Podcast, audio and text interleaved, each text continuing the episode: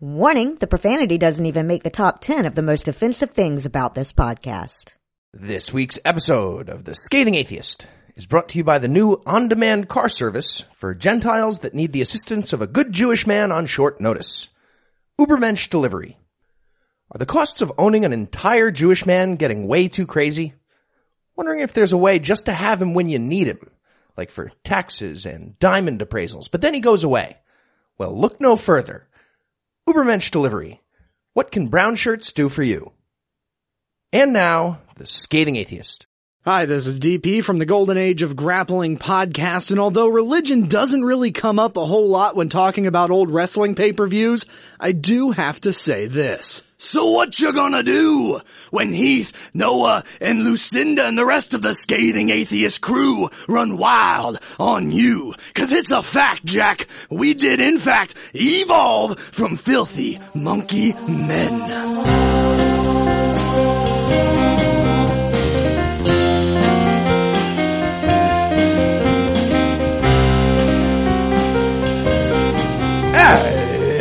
It's Thursday. It's March 10th. And Hillary Clinton should start consulting with NFL coaches about trap games. Yes, she Trap should. games.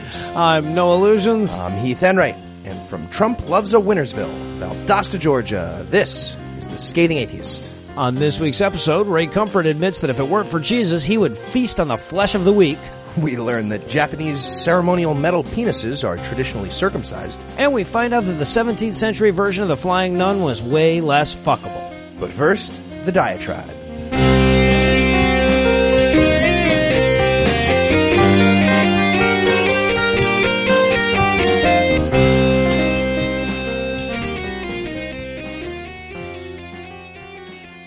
You know, I, I love me some Stephen Jay Gould and all, but the idea that we're going to solve the conflicts between religion and science the way that two hostile roommates in an 80s sitcom would divide up the apartment is, at the very least, a bit naive.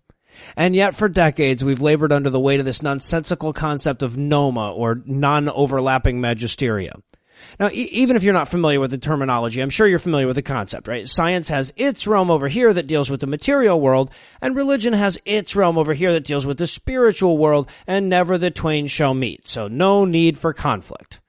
Now, if all you're hoping to do with this thing is pat some Christians on the head and make them feel like the kids' table is way more awesome than the grown-up table, maybe there's some value to this. I, I mean, after all, in a sense, it's true, right? I mean, science and religion explore non-overlapping magisteria in the same way that science and Harry Potter fan fiction do.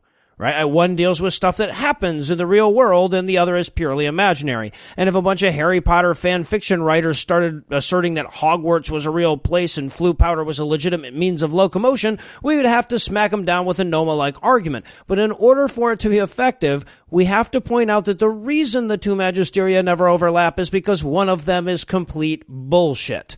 And of course, in the Gouldian compromise, we're trying to avoid pointing that out, which renders it worse than useless. That makes it a liability. It legitimizes their magisteria. Now, of course, I'm hardly the first atheist to take issue with this argument. It's been pointed out plenty that if it was true, Gould never would have had to propose it. You know, after all, we don't waste our time developing vaccines for cooties or the Mondays. Gould was responding to conflicts that were clearly visible between these two fields and politely asking religion to go back to their department so that science could worry about all the biology and shit. And as I'm sure you noticed, they didn't. No, others have pointed out, of course, that at best religion treats this like it's a one-way street. They love to invoke their safe space whenever science challenges one of their sacred beliefs, but not so much when it's time to research stem cells or teach kids about evolution. So the extent to which theology will accept this concept is always going to line up exactly with the extent to which science is willing to voluntarily hamstring itself. Still worse is the fact that the very methods that theology use are still subject to scientific inquiry. I, I mean, if you're looking for answers in the Bible, and archaeologists prove that camels weren't domesticated until long after domesticated camels show up in the Bible, science just took a huge steaming shit right in the middle of your magisterium. If your discipline relies on attributing certain ecstatic mental states to a divine source, and then science recreates those same mental states using electromagnetism, science just whittled down your magisterium a little more, didn't it? And if one discipline can reduce the scope of the other, you can't honestly argue that the two don't overlap, can you? But perhaps most damning of all, the concept contradicts the very nature of science. You know, unless you reduce religious claims to deism, the two magisteria must overlap. If God answers prayers, that can be tested by science. If God has a son, that can be tested by science. If the cracker turns into divine dead guy, that can be tested by science. There is no way to have a consequential God without consequences, and science can test the consequences.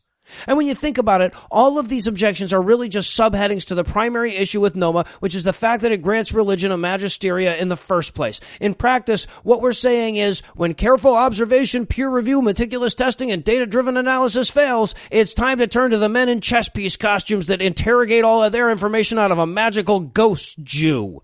I mean, do we want to leave any questions in the hand of a discipline that has no methodology? And if we're going to, would we want to do it with vitally important shit like ethics? I mean, look, I'll freely admit that there are plenty of questions that science can't answer now and never will. But that's because those questions don't have answers. They're not good questions. But that's not where theology's plant its flag. Instead, they go to the very threshold of human understanding, imagine their way four steps further, and stake their claim on that. Why is there something instead of nothing? How did the first living thing come into being? What happened before the bang? And sure, science can't answer any of those questions now, but if you think science can never answer those questions, I'd invite you to revisit the perpetually receding list of historical shit that scientists were sure that science would never figure out in the past. It, it, could very well be that some future Einstein will figure out a way to definitively prove that time began with the Big Bang, and any theological claims about what happened before that are going to be wiped away with a single equation. I mean, look, the more we learn, the more clear it becomes that science may one day find a true cure for mortality. And if and when they do, I certainly hope that nobody in the scientific realm decides that they should shelf that cure since immortality isn't really in their magisteria. See, ultimately, that's the biggest problem with the Noma olive branch. It's disingenuous. Even if religion accepted it, the end result would be science herding them into ever smaller reservations as their previously unanswerable questions fell victim to the relentless crusade of curiosity. We would constantly be at their borders, ask them to move back a couple hundred more paces while we filled in the latest unknown nugget that they had elected to cling to. Because despite Gould's conciliatory language, the real difference between the questions that science asks and the questions that theology asks is that the former get answered. And if we allow the light of science to shine bright enough, there will be nowhere left for God to hide. They're talking about your Jesus. We interrupt this broadcast to bring you a special news bulletin. Joining me for headlines tonight is my youthful, tender-footed, budding, burgeoning whippersnapper of a co-host, Heath Enright. Heath, are you ready to get off my lawn? Come on, man. Don't be so hard on yourself, old timer. It is 40. It's the new 39 and a half. It- Yeah, Might as well be six months ago. M- my dick still works. oh. by the way. Oh. I, didn't ask. I know, I know. I just, I, I wanted to, I wanted to volunteer that. All right. Like a fucking, like a noisemaker on New Year's Eve. Just straight up, fully functional penis of mine. It's, yeah. Uh, congratulations. You're still using it annually. That's, yeah, That's good. Thank you. In our lead story tonight, according to a new book by Appalachian State criminology professor Elicka Peterson Sparks, the fact that America leads the industrial world in both fundamentalist Christians and violent crime might not be a coincidence. Really? In her new book, The Devil You Know, the surprising link between conservative Christianity and crime, she argues that Christianity's emphasis on vengeance, promises of immortality, and core belief in humanity's sinful nature makes it criminogenic, particularly in terms of violent crime. In other words, the fact that extreme religiosity is so grossly overrepresented in American prisons might not just be correlational after all.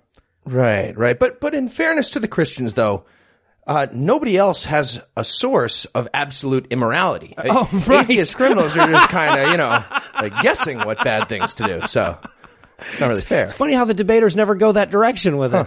Now, in the Think interest of full disclosure, I should note that I haven't read the book, and what I was able to find in the media didn't really dive into any of the numbers, so I'm not exactly sure how rigorous the research that supports these findings are. But the theory that people who venerate a God who repeatedly condones violent retribution will thus have a favorable view of violent retribution doesn't exactly strain credulity. And to all the Christians that might instinctively argue that their religion is all about forgiveness, I'd simply point to the fact that Ted Cruz is courting the evangelical vote by promising to turn ISIS into live action x-rays of themselves. yeah.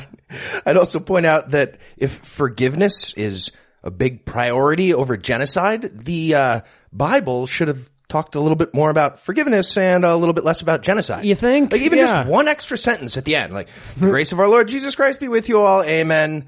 Uh, P.S. Forgiveness outranks genocide. That's That's all. That's all it takes. all we would need. Yeah, exactly. It'd make the book a hell of a lot more moral. In summary, though I should know that this is my summary rather than the author's, America sucks precisely to the extent that it is Christian. Science, bitches. Not helping. And in government overreach around news tonight, despite all the wonderful progress we've made as a country with legislation like RFRA, the state of Arizona seems determined to undermine religious liberty and prosecute people who were merely acting on their sincerely held beliefs. Those bastards. Most recently, this came in the form of a guilty verdict last week for Tracy Elise of the Phoenix Goddess Temple, who now faces jail time for operating a prostitution business simply because people were paying to have orgasms in her sex church. And it's wrong. It's wrong. When Moses founded the United States, he did not intend priestess hookers to be told what they can and can't do by a big bloated government. But that's what we got. I- man, you know, they, they, they fucked my temple of opium, exorbitant short-term interest rates, and unregulated nuclear waste disposal church with the same bullshit. What we need are some armed patriots brave enough to yell about gummy dicks in an off-season birding pavilion. Without that, this country's there- fucked. Uh, maybe- maybe we, there's more. hope. We need more of those type of patriots. So, uh, yeah, just to be clear, this lady was absolutely running a prostitution facility. Yes. Like full blown whorehouse without question. They just happened to have a mystical goddess theme and they organized the payments to be suggested donations rather than, you know, here's your fuck money. So it's kind of like a typical Catholic church. Except the sex is for adults only and Right. it's consensual. Yeah, well, big difference. And uh, instead of tithing every week, you pay a la carte. So it's a little more efficient that way. Oh, and it's illegal. The adult Right. consensual pro business one that provides an actual tangible service, that one is illegal. Right. That's the other un- un- difference. unless you film it. Remember that, Raul. As long as we keep filming it, you're earning your way through law school legally and with dig. well, legally. You're legally. right? For sure. So, in all seriousness though, religion should have nothing to do with it either way. Uh, but laws against prostitution are stupid. Yes. If you're allowed to have sex and you're allowed to give people money, uh, then you're allowed to do both in the same room if you feel like it. One would think. How long do you have to wait after the orgasm before you can conduct different types of transactions? What if you don't come? It's absolutely ridiculous. They're unenforceable. So I might have sounded sarcastic earlier, but the libertarian stance on this one is absolutely right. And it seems like more conservative Christians should be up in arms about this big RFRA violation. Yeah. I haven't heard Funny that they're not. Yeah. And in Exploit Us Interrupt Us news tonight, a teacher at Paul Lawrence Dunbar Middle School in Lynchburg, Virginia came under fire last week for leading students away from a Black History Month assembly. According to a letter sent home to parents, he quote, interrupted the program by going to the microphone to express his offense with this portion of the program and offered the students an opportunity to leave the auditorium with him, end quote.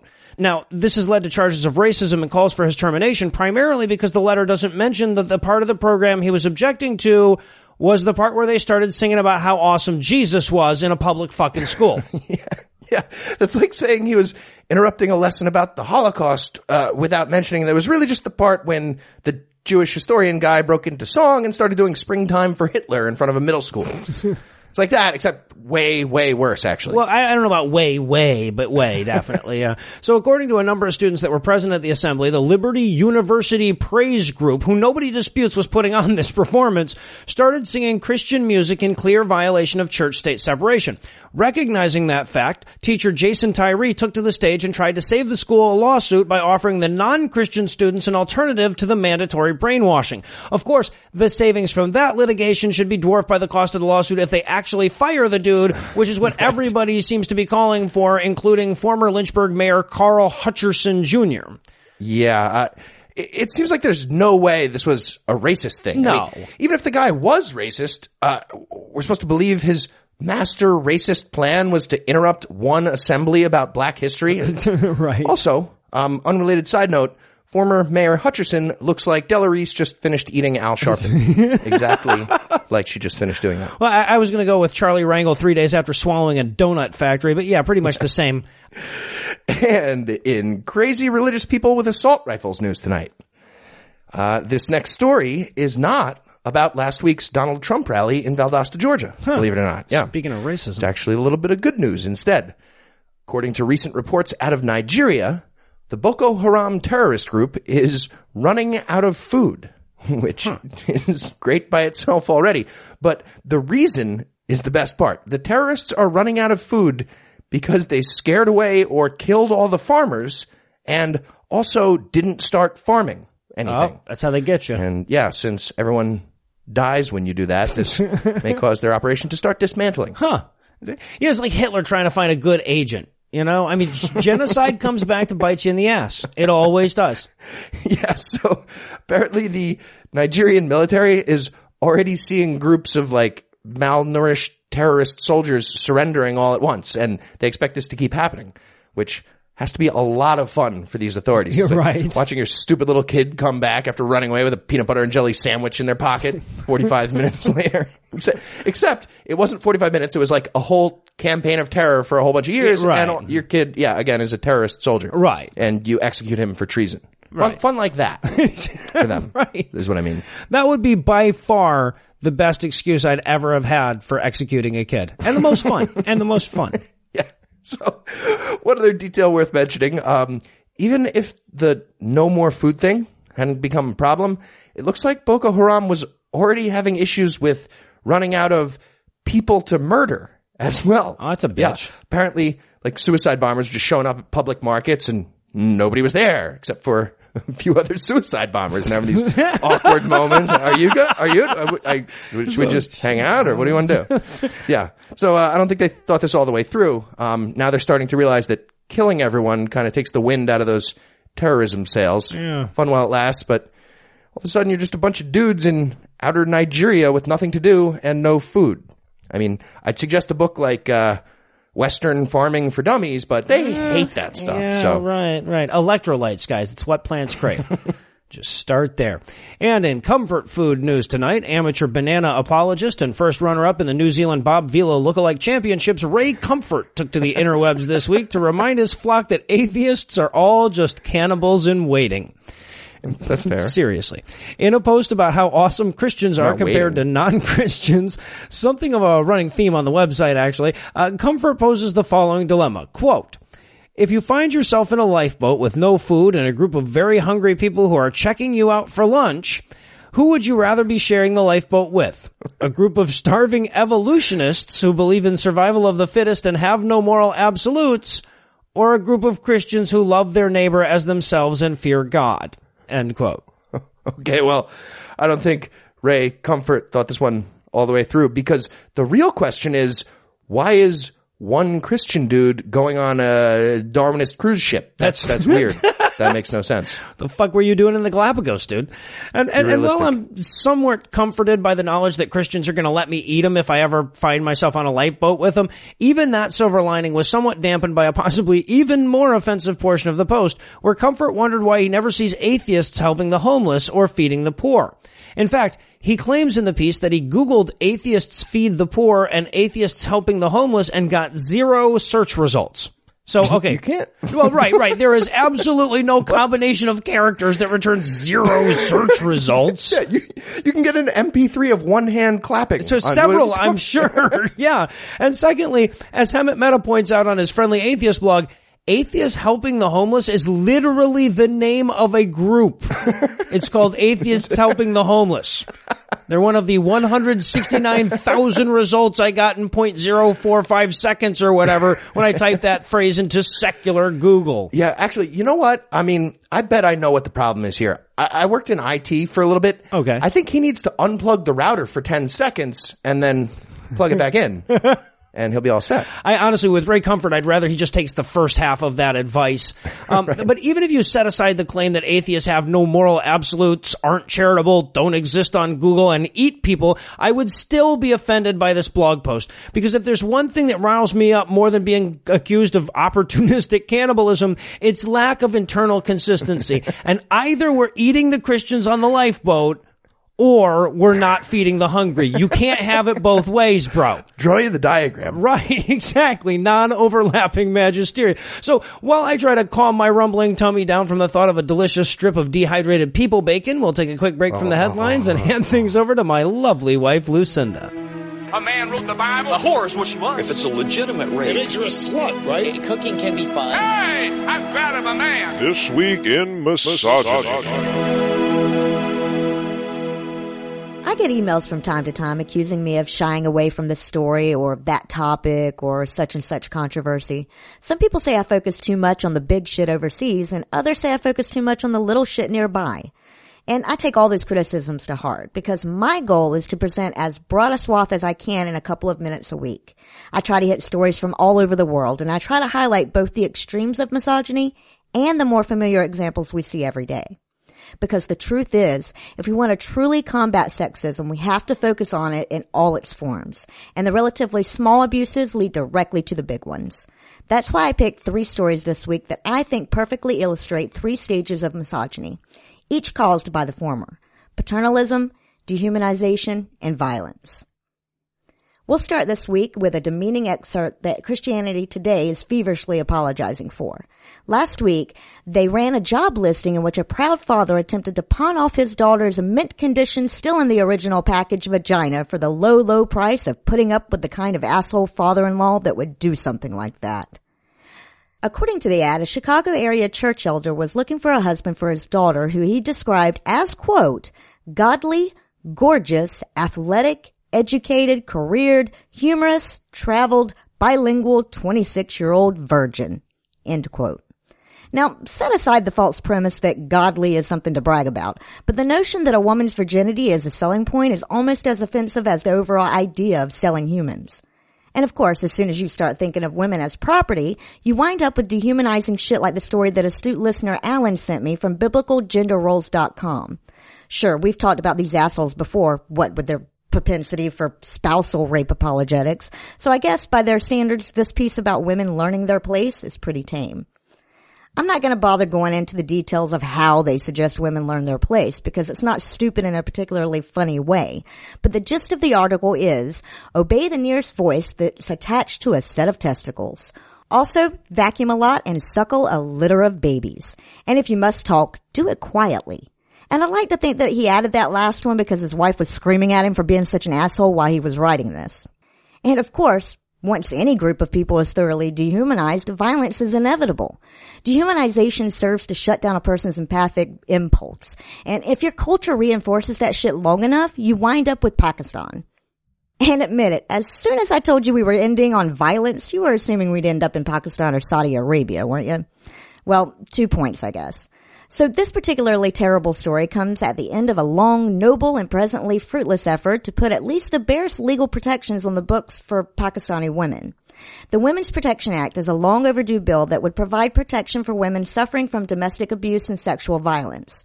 Among other things, it would set up a toll-free abuse hotline and provide funding for the establishment of women's shelters throughout the nation's largest province. Now, the good news is that the law passed.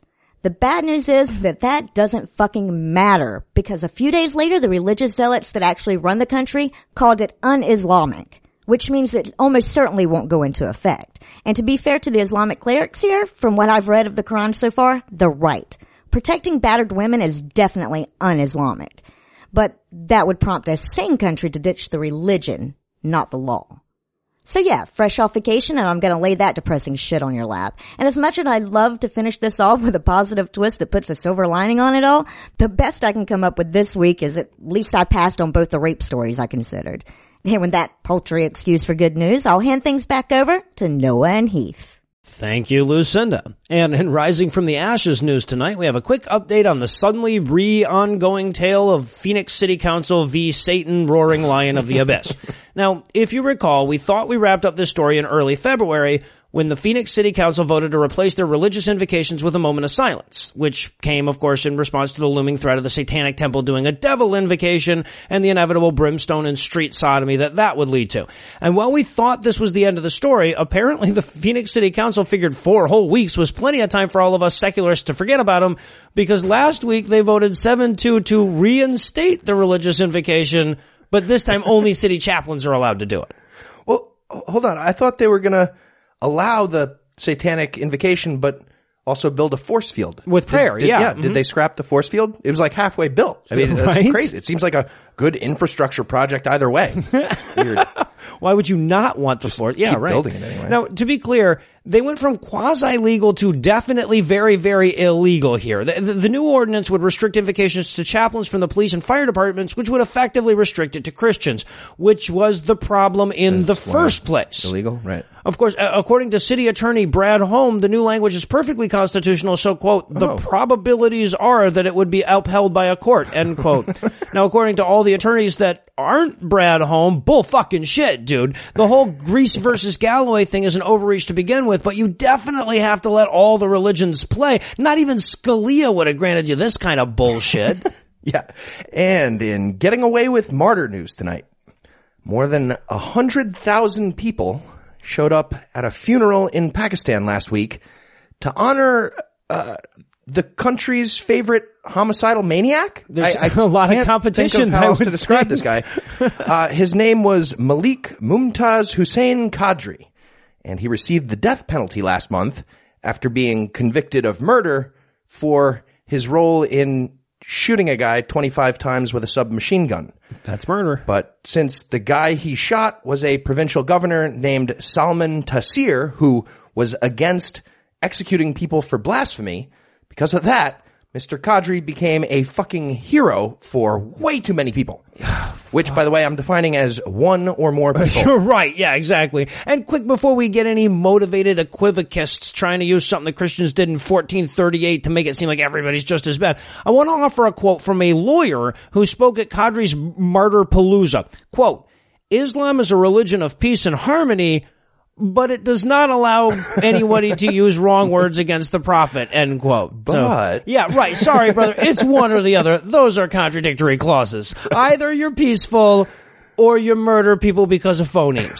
Those two can't both coexist. Again, we'll draw you, draw you draw little- the thing. It's yeah, like exactly. boobs, but they're separate. so here's what happened. Um, Mr. Qadri managed to get a job as the bodyguard for this governor, uh, despite being a lunatic who was arguably the worst bodyguard ever. Yeah, and we know this because he then proceeded to murder the guy. and he opposite. did it because Taseer opposed blasphemy laws and specifically suggested that the government of Pakistan should not execute a woman named Asia Bibi, the Christian lady currently on death row for allegedly insulting Muhammad during a water cooler argument at work.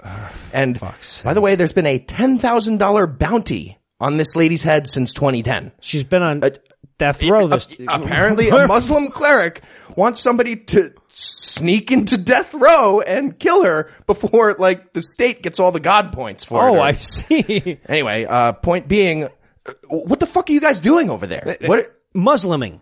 They're Musliming because because here's your chain of events, right? Terrifying. La- lady stubs her toe. Oh god damn it, kill her! Maybe we shouldn't kill her, guys. Kill him! Blam blam. and they're fighting to keep it that way. So, a uh, a few quick notes for for Pakistan. If you guys are listening, um, first of all, uh, you're not supposed to have bounties. No. not supposed to have those. Also, uh, not supposed to hang people for words, and uh, you're not supposed to have big blowout parties to celebrate assassins. uh, at at this point, honestly, uh, Pakistan shouldn't be allowed to. Actually, that's the end of my thought. Uh, Pakistan shouldn't be allowed. Right. No shit.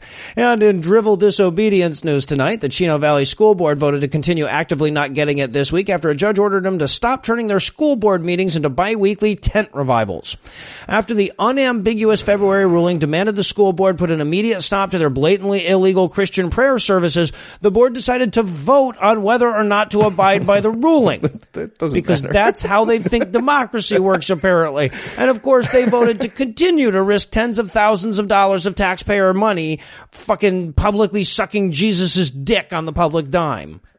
Yeah, even though they could continue doing the exact same thing they're doing right now, just after the meeting. Right, Like, yes. All the Christian people that want to could hang out afterward and hope for stuff real hard together, or whatever the fuck they do, talk about Jesus. I don't know. But apparently it's no fun unless they waste everyone's time. Right. Because these people are toddlers. Yeah, well, I mean, why not just go to the goddamn megachurch a mile and a half away when you're done? So anyway, the, the toddler in chief on all of this is, uh, one Andrew Cruz, who currently serves as the board's president. And if you want a good reason to hate this guy going in, last July he made headlines after interrupting a school board meeting to bitch about gay marriage and warn everybody about the dangers of mandatory vaccination. So according to the complaint from the FFRF and the judge who already ruled on this shit, Cruz also has a habit of breaking into explicitly Christian prayers, reading from the Bible, and inviting the pastor from his megachurch to open every meeting. That guy would pull classes out of a Black History Month thing. That guy would do that. Okay. Uh, I, I think uh, it's finally time, by the way, to uh, pull the trigger on the anti-vaxxer uh, quarantine town we were talking It's about. been a good idea They all for moved to a Chino long Valley. time. Chino Valley's perfect. Now we got a place for it. Yeah, and they get their little uh, outbreak village. Yeah. As long as nobody runs, we don't nuke it. It's Right. all good. Or they could all wear a little collar like in the Running Man, exactly. now, among the groups expressing outrage at the board's decision were local parents who would much rather their tax money be spent educating their children rather than reimbursing the FFRF's legal fees. Even before electing to appeal this latest ruling, the school district is already on the hook for almost $200,000 in legal fees, an amount likely to more than double on appeal. It's also worth noting that unlike city councils, even non-sectarian prayers are illegal at a school board meeting, and these prayers aren't even pretending to be non-sectarian. So the only way they can win is if Ted Cruz wins in the general, murders at least four Supreme Court justices, gets a filibuster-proof majority in the Senate, and all of that happens before the appeals process runs its course. Fucking idiots. God, Jesus, that's a ton of money to just piss away because you love Jesus so damn much. It was- only was their fucking money. Public schools have plenty of money. It's not a big deal. right. Moving on.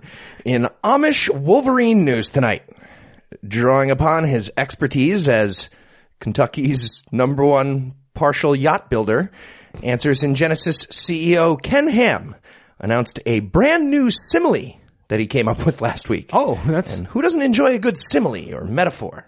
So, uh, Nobody here. after spending several hours in front of a snowmaker while wearing an opera mask, he fired up his Facebook page and posted the, uh, sweet new apt comparison he came up with. According to Ken Ham, teaching evolution in science class is like intellectual child abuse. oh Yeah. It's, it's just like regular child abuse, except it's, uh, kinda thinkier. right, Yeah. right. Otherwise, yeah, it's pretty much the same thing. Yeah, like hitting your kid with Tolstoy instead of James Patterson. I get it. I get it. It's just like that. Like if Adrian Peterson had used a slide rule, that would have been intellectual child abuse. Allegedly, but it would have been intellectual child abuse. yeah. So my uh, my first reaction to this was, oh, you know, he's he's just confused because it's the opposite. It- he's he's switched. You know, teaching Hmm. creationism as legitimate science would be intellectually abusive, Right. But uh, as it turns out, um, pretty much nobody had even considered this. Turns out that creationism is uh, rubber and evolution is glue. Oh, so whatever atheists say, that bounces off the rubber. It reverses it. Yes, It rever- exactly. Right, yeah. right. So No, science is bad creationism now. I yeah. see- No, I you're allowed to switch all the stuff now. Yeah. Oh, okay. No, but uh, it, sound, it sounded crazy to me too. So I thought about it a little bit more. Thought about it a little more. And I mean, when you throw glue at rubber, there, there's no way that's bouncing off the rubber and flying right back at Right, you. That's right, I mean, unless you throw a whole container of glue, but that's silly. like that, it's ridiculous. Wouldn't stick to you at that point anyway. Is well, closed. right. No, It's it would just bounce off the whole, of the you. whole thing unravels. Yeah, Well, it always confused me anyway because if one of us is rubber and the other is glue, and I'm still able to tell you to, to fuck off, we should really set aside our petty differences and team up to fight crime together or something. You know, get a blue monkey for comic relief. This is something that has to happen now. Yeah, so uh, just to review, first of all, the evangelical Christian guy decided to bring up child abuse, Huh. which was a, a bold new tack. I don't know So if it's going to work. That got my attention. and then he did the opposite day thing, which was a great move. That was It makes all of their yeah, arguments exactly what make you want to sense, do. yeah. But um, I felt like he really lost steam um, when he found the unifying thread between child rape and finches with different beaks. So that classic straight blunder. downhill from there. And in spectacularly useless shit news tonight, according to a press release that Religion News Services ran as though it was a story, Israeli entrepreneur Ami Bentov has employed nanotechnology to solve the age-old conundrum of not being able to hide three complete Bibles in a coffee bean. Finally. According to Bentov, quote, for a long time I felt the need to create something that would help fight the evil and ugliness I witnessed all around me, end quote. So apparently he's put that on hold for a while while he misappropriates some finite technological resources to create something impossibly useless and stupid, namely the Jerusalem Nano Bible. He's like he's like the worst Steve Jobs ever. No shit. What if you could fit a thousand psalms in your pocket? Nobody cares. Now, of course, theologists admit the existence of this 5 by 5 millimeter Bible will wreak havoc with all their previous calculations about how many angels can get gang raped on the head of a pin. but beyond that, even the inventor admits that his nano Bibles have no practical use unless you're evangelizing to Ant-Man. Instead, he intends to sell them embedded in jewelry and accessories for the affluent evangelist who recognizes that the best Bible is one that's impossible to read. I'm picturing this rabbi like out in the woods. He's cutting his arm open like Jason Bourne, pulling out a Bible Right. and a, magnifying glass. Perfect. All right. I'm usually picturing that. I just if you just get me on an average day when I'm awake, that's probably what I'll be picturing. Now, Jerusalem Nano Bibles currently offer an Old Testament written in the original Hebrew and a New Testament in Greek, though an English version is under development because. If you're gonna buy a Bible with letters one tenth the size of a red blood cell, it damn well better be in a language you can read when you bust out your electron tunneling microscope, which begs the question of why these guys would bother printing anything on that little silicon chip in the first place. How would you know? Like, pardon me, but this one seems to be short a few epistles, sir. Double checked. And finally tonight, from the Donald Trump Shintoist penis monument file.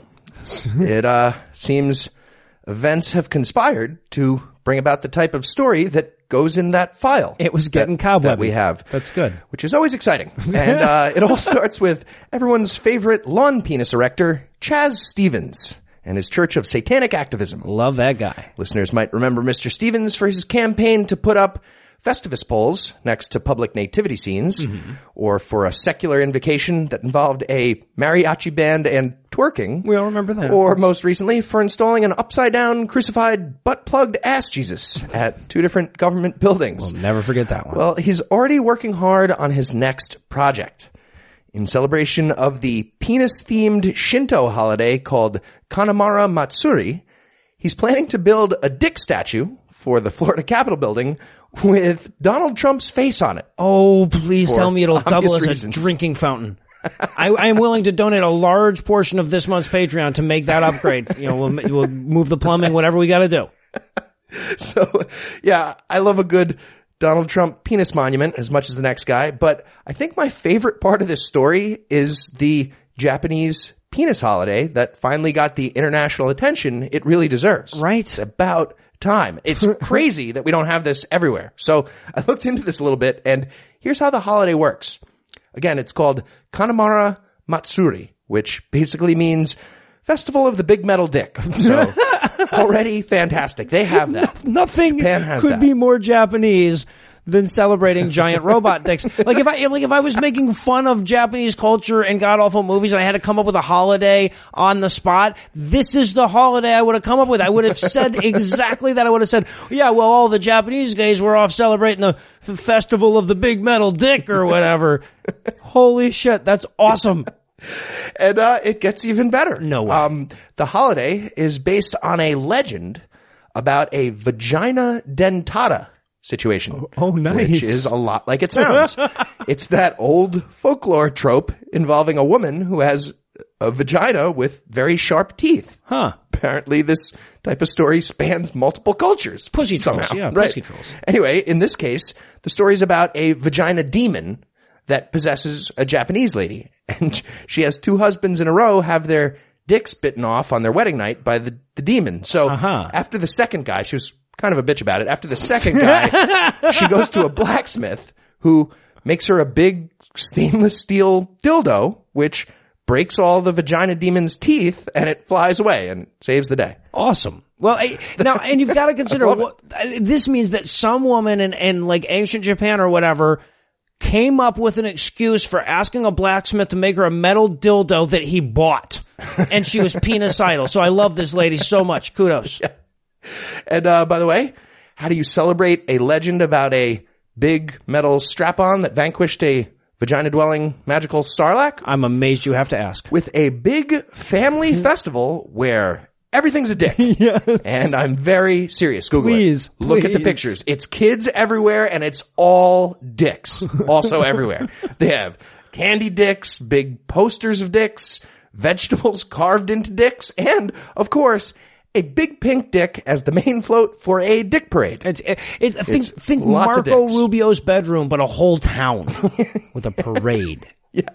So the uh getting back to uh Chaz Stevens, the paperwork he filed is currently being reviewed by Florida officials, but I'd be very surprised if he manages to actually get this one approved. I like mean, Trump's wall. Yeah, like an outdoor ass Jesus, that's one thing, but but this would be a full-on dick inside the building. Right, yeah. Nonetheless, it's a great idea either way, you know, just to be producing Donald Trump cock art. And I'm thinking we could come up with a, a fun catchphrase for the display. I think we could help. Um, I think we can. We'll need 30 seconds on the clock. There it is. Slogans for the placard on the Donald Trump dick statue. Go. All right. How about uh, what? When I ask people to salute with their hands, they compare me to Hitler. So, so I got left. what about happily paid for by the government of Mexico?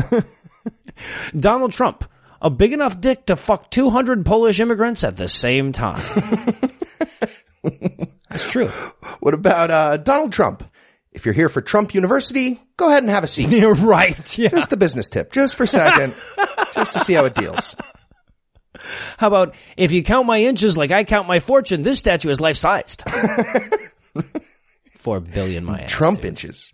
um, what about, as you can see, I like dicks who don't lose their foreskin. Oh wow. But I'm still pro-Israel. I'm pro- I'm pro-Israel. Still running. Got to add the, the, uh, election addendum, thingy. Yeah. Um, uh, well, we've been focused entirely on the head and the shaft to this point, so I feel like we should work the sack a little. How about Good. It's a good call. It's good I advice. like my balls like I like my walls, worked on by Mexicans. What about um, every time a Mexican president talks to me, it gets ten feet taller.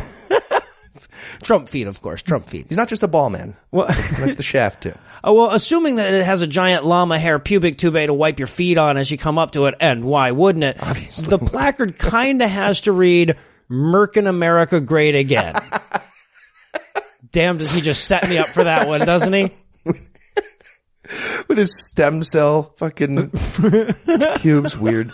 All right. Um, about uh, speaking of uh, Bush? Um, now that I got rid of Bush, my poll numbers look even bigger. Is that, That's, is the that's like, no, um, that's three levels of brilliance right there. That's good shit. And now that we've made it clear where Rubio's handlers can go if they want high class Donald Trump dick jokes for the next debate, I suppose our work here's done. Heath, thanks as always. Canasta. And when we come back, we'll You're dig old, into you Miracle Full once more. I was just thinking, man, I, I would love to play. Mahjong. I haven't played Bingo. Canasta in the longest time. oh shit.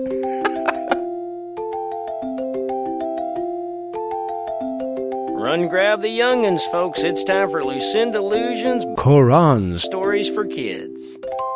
Gather around, boys and girls. Today we're going to open up our Qurans to the second surah and learn all about Adam. Now, you may remember Adam and Eve from the Bible. The Bible is complete bullshit now because we're reading the Quran. And even though the Quran assumes that the Bible is true to lend itself legitimacy, that doesn't stop it from contradicting the Bible whenever it cares to. So forget about the Bible story that you know and get ready for something completely different. So once upon a time, God was wandering around heaven, but it was Muslim God, so he was named Allah, and heaven was named Jannah. So Allah was walking around Jannah one day feeling really bored. After all, hanging out with a bunch of dickless angels was fun for a while, but angels live forever. And if Muslim God was ever gonna have any real fun, he was gonna have to make things that he could kill. So he decided to make man. Of course, the angels didn't like the idea of man. They preferred a heaven where everyone lived forever, there was no strife, no disease, no starvation, no misery, no war, and no death. Those silly angels. So they came to Muslim God and said, Hey Allah, maybe you should think about not making human beings. Did you ever think of that? And Allah said, Fuck off, angels. I make whatever the hell I want. Needless to say, the angels were very disappointed, and the more Allah thought about it, the more of a pain in the ass this whole human project was gonna be if the angels all hated them. After all, it's not like he was gonna talk to these grubby bastards himself. I mean, what if they got all rapey on him? So he would definitely need to send angels when he had stuff to tell him. So if he wanted this humanity thing to work, he'd need their support. So Allah devised a cunning plan. First, he made a bunch of animals. Then he made Adam. But before the angels could see Adam, Allah took him to the side and taught him the names of all the animals. Then he took Adam to meet the angels.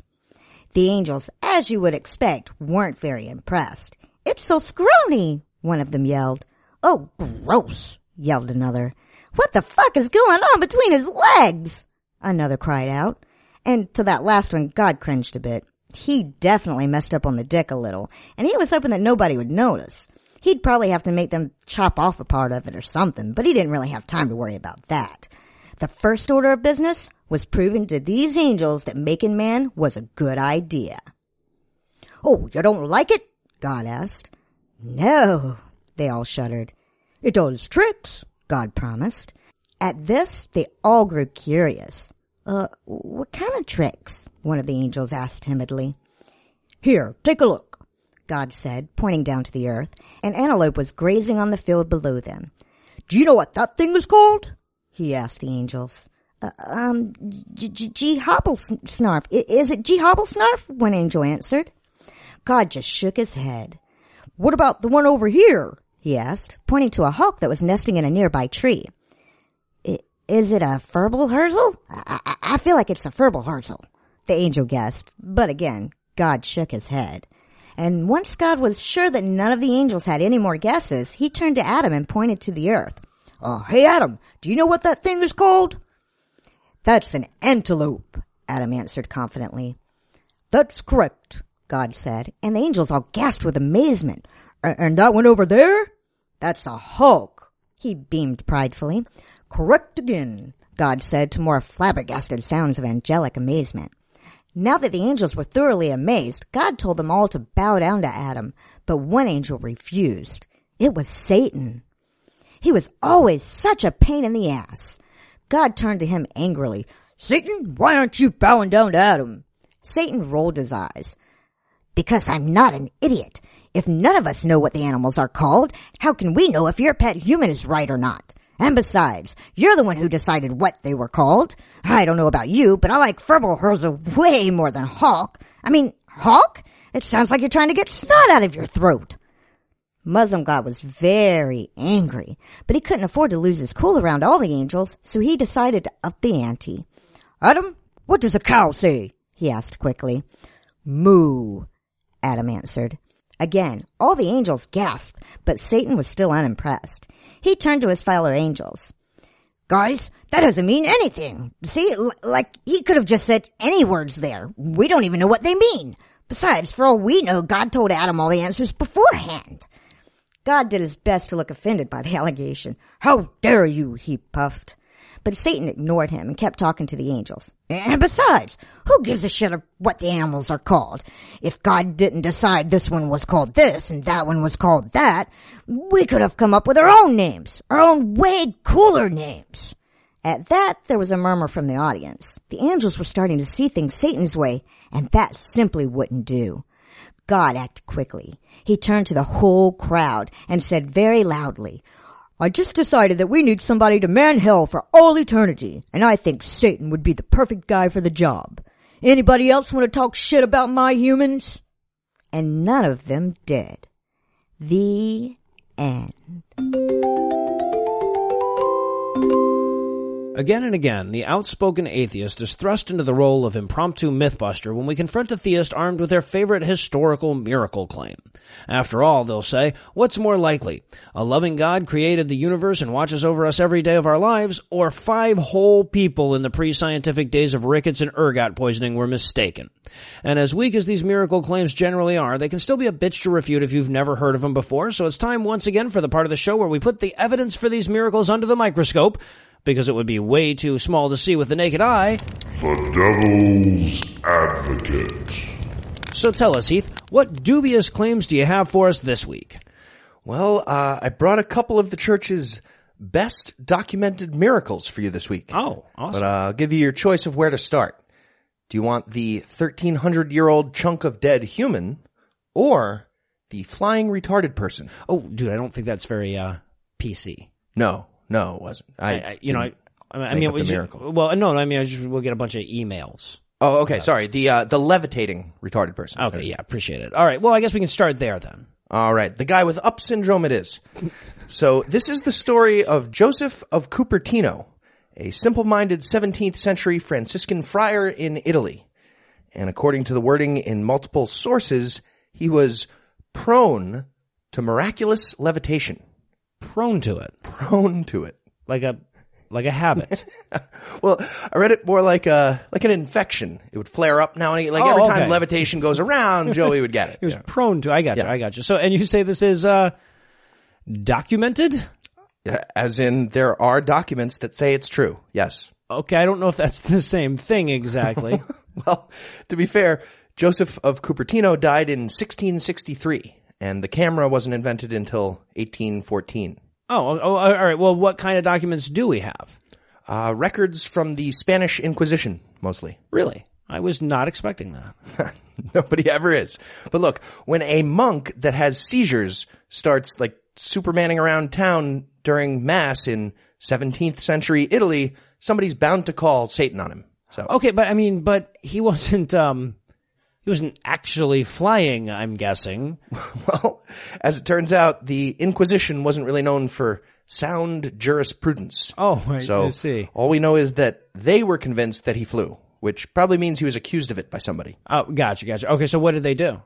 They imprisoned him and fed him starvation rations for about 18 years. Oh, well, that was that was nice of them. Yeah, uh, even nicer, a hundred years later, the Catholic Church beatified him. And then 10 years after that, he was declared a saint. In fact, he's currently the patron saint of air travelers, aviators, astronauts, mentally disabled people, people taking tests, and underperforming students. I am Patron saint of all those things. I'm very uncomfortable with airline pilots and underperforming students sharing the same patron saint. I would think they'd have enough to. Glad, glad to see you got over the part of the story where they tortured a flying retarded person for two decades. So, Dude, I told you it's very un PC. oh, sorry, ups and downs. okay, so now uh, the evidence that this guy levitated is is just the fact that the Catholics imprisoned him for it. yeah, that's it. That's it. That's it. Okay, so so so this is a real miracle, just like all those screaming medieval bonfires were real witches. Then, Uh, yep, pretty much. so w- why even bring this one up? All right. Well, uh, three reasons actually. First of all, it was the third miracle that was listed on two separate best documented miracle lists that I found online. Really? really? Wow. Yeah. The uh, second is that I wanted to mention that people with Down syndrome should all get flying. That would- should be way more That would only be fair. reasonable. Yeah. Yeah. And the uh, the third reason I chose this one is for the meta layer of bullshit it provides for us. I mean, imagine if there was irrefutable evidence that Joseph of Cupertino actually did levitate. I, it's hard to imagine what that evidence would look like, but okay, sure. Right, I'll right. imagine But, but imagine it was something he could do at will. And they took him on the road and he, he did levitation shows for millions of people. And even today's magicians were completely unable to explain how he, how he did the trick without actually levitating. And hmm. imagine that it happened after cameras and even video cameras were invented. So there's plenty of tangible video evidence. Lots of levitating. Seems like we're being a lot more generous than necessary, but okay. But, but even if we grant all of that, it doesn't prove anything except that there was a, a retarded monk that could fly. Dude. Uh, levitate. Sorry. I, I mean, think about it. Even at the time, nobody was saying, "Oh, this monk is hopping around like Iron Man." Must be that Christian God decided to miracle with him. Right. So, so even if you trusted the contemporary theology, this would mean that Joseph's levitation was evidence that the the witches were right. So, Yeah. not only do you have to retroactively apply facts, you have to retroactively apply motivations too. Oh, okay. Well, well, that brings up an interesting question, though. Then, if they thought that he was possessed of the devil, why did they eventually make him into a saint? Uh, I can't say for sure, but the way I see it, they only had three choices. Option A was to say that the guy never floated, which would mean they tortured a mentally disabled person for decades for no reason. Yeah. Option B was to say that he did float, and it was because he was a witch. And not only does that require doubling down on the horrible shit they did to an innocent simpleton, it also makes being a witch sound really cool. Oh, right. So, yeah. yeah.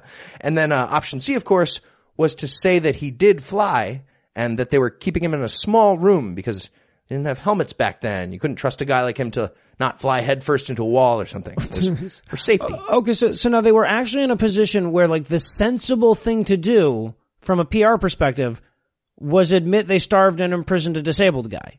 Uh, it's a remarkably familiar spot for the Catholic Church to find itself, actually. Yeah, I guess I guess it is. Okay, so didn't you also promise us some centuries rotting human flesh? I did. All right. Okay, so does that does that float too, or what? no, it, uh, it just sits there and rots. It's All right. So what Just- what just like it sounds. makes it miraculous? uh, the fact that it used to be a cracker. Oh, I, I think I see where we're going here, but but why don't you get us there anyway, if you don't mind? All right. But uh, for this one, we're going to have to reach all the way back to the 8th century for the miracle of Lanciano. According to the legend, a monk who doubted the true bodily presence of Jesus in the Eucharist was assigned to a church in Lanciano, Italy. During Mass, just as he uttered the words of consecration, uh, this is my body, this is my blood, the cracker suddenly changed into living flesh, and the wine turned into five uh, globules of blood. Ew. He was about to eat that. That's so fucking gross. Yeah, kind of like uh, the Kiefer Sutherland thing with the Chinese food in Lost Boys, Right, Except yeah. it's it's God instead of vampire with the mullet. right, right. Yeah. So now, should I assume that this miracle is documented in the same fashion as the last one? Well, well, sort of. Um, but in this instance, we have direct physical evidence. Actually, Oh, well, what kind of evidence? we have the actual flesh and blood. They preserved it. Okay, but. But I mean, but like if if if I say that aliens landed on my front yard and gave me a pack of Big League Chew, I'm not going to prove much by showing you the Big League Chew. I mean, Okay, I didn't say good evidence. I said evidence. okay, gotcha. So, Love Big League Chew. what do we know about the flesh and blood here then? Um, a number of investigations have been done on these uh, holy relics, and uh, the last of which was conducted in 1971. According to those findings, the flesh is probably a piece of human heart, approximately the same size and shape as a Eucharist. Oh wow! They so they cut a Eucharist out of a dead guy's heart. Ha, that, that's so funny. Till you said that, it didn't occur to me that you could you're just use an already dead guy. I don't know. It's so much easier. What, Uh, I don't. what you mean would have been? Look, Lanciano, Italy has been milking this uh, cracker-sized chunk of heart for tourist dollars for like 1,300 years. I mean, forgive me for wanting to get in on this action. Oh shit! Seems Wow. Okay. I- I- pretend I never asked. Will do. All right. Would you like to uh, wrap up the segment there quick before you say anything else incriminating? I plead the fifth. Good call. So we'll close it there, and assuming Heath remembered to weigh down the bag this time, we'll join you for more miracle talk on the next edition of. The Devil's Advocate. Before we relinquish your ear holes tonight, I wanted to let you know that the long awaited episode of Incredulous that Heath and I recorded the month before last with Andy is finally available for your oral pleasure. You'll find a link on the show notes. And while you're there, you can also check out the link to an episode of Naked Mormonism that I guested on while I was on vacation. First time I'd ever recorded a guest appearance in person. Very cool. It was a really fun discussion about the life and times of Dr. Philastus Hurlbut. And by the way, Doctor is not an honorific there. That's the dude's first name. So Philastus was the third weirdest name he had. Anyway, there's also some really interesting stuff in there about who maybe really wrote the Book of Mormon, and of course, an endless stream of hurlbut jokes. Anyway, that's all the blasphemy we've got for you tonight, but we'll be back in 10,022 minutes with more. If you can't wait that long, be on the lookout for a new episode of our sister show, The Skeptocrat, debuting Monday at 8 a.m. Eastern Time, and an even newer episode of our other sister show, God Awful Movies, debuting 24 hours after that. Obviously, the show isn't a show until I thank Heath for managing to physically contain himself upon learning that we had a Donald Trump dick statue story this week, among other things. I also need to thank the lovely and talented Lucinda Lugeons, both for her contributions to making the show great and her contributions to making the last 20 years of my life great. I also want to thank DP from the Golden Age Grappling Podcast for providing this week's nostalgia-inducing Farnsworth quote. If you're a fan of the wrestling and you want to give his show a listen, we'll have that linked on the show notes too. But most of all, of course, I need to thank this week's and last week's best people. Benjamin, Pete, Gary, Michael, Ernest, Borgnine, Hertzy, Hertz, Aurelius, Mad Cyclist, J613, Tiffany, Julie, Sarah, Melissa, Cindy, Jessica, Dana, Ann, Alex, Teresa, Cameron, Warwick, Carter, Paul, L. Paul, Curtis, and Travis. Benjamin, Pete, Gary, Michael, and Ernest of Borgnine, whose erections would be called into duty as temporary wall supports if Trump wins the election, assuming he needed 10 feet higher. Hertzy, Hertz, Aurelius, Mad Cyclist, J613, and Tiffany, whose IQs have caused cutting edge computer science to rebrand their efforts as artificial stupidity in comparison. Julie, Sarah, Melissa, Cindy, Jessica, and Dana, whose vaginal floor muscles would have been happy to smash together some protons of CERN had just asked. Cast, and Alex, Teresa, Cameron, and Warwick, whose IQs are so high even Colorado has a law against it, and Carter, Paul, L, Paul, Curtis, and Travis, whose erections are so hard that Japanese lady with a demon vag wouldn't have needed a blacksmith. Together, these 26 salaciously sexy, strikingly stylish, surpassingly savvy, sincerely sympathetic, superlatively skillful, severely sacrilegious skeptics have subsidized our scurrility this week by giving us money. Not everybody has the unique blend of sibilant qualities it takes to give us money, but if you think you're up to the challenge, you can make a per episode donation on patreon.com slash scathing atheist, whereby you'll earn early access to an extended edition of every episode, or you can make a one-time donation by clicking on the donate button on the right side of the homepage at scathingatheist.com. If you have questions, comments, or death threats, you'll find all the contact info on the contact page at scathingatheist.com. All the music used in this episode was written and performed by yours truly, and yes, I did have my permission.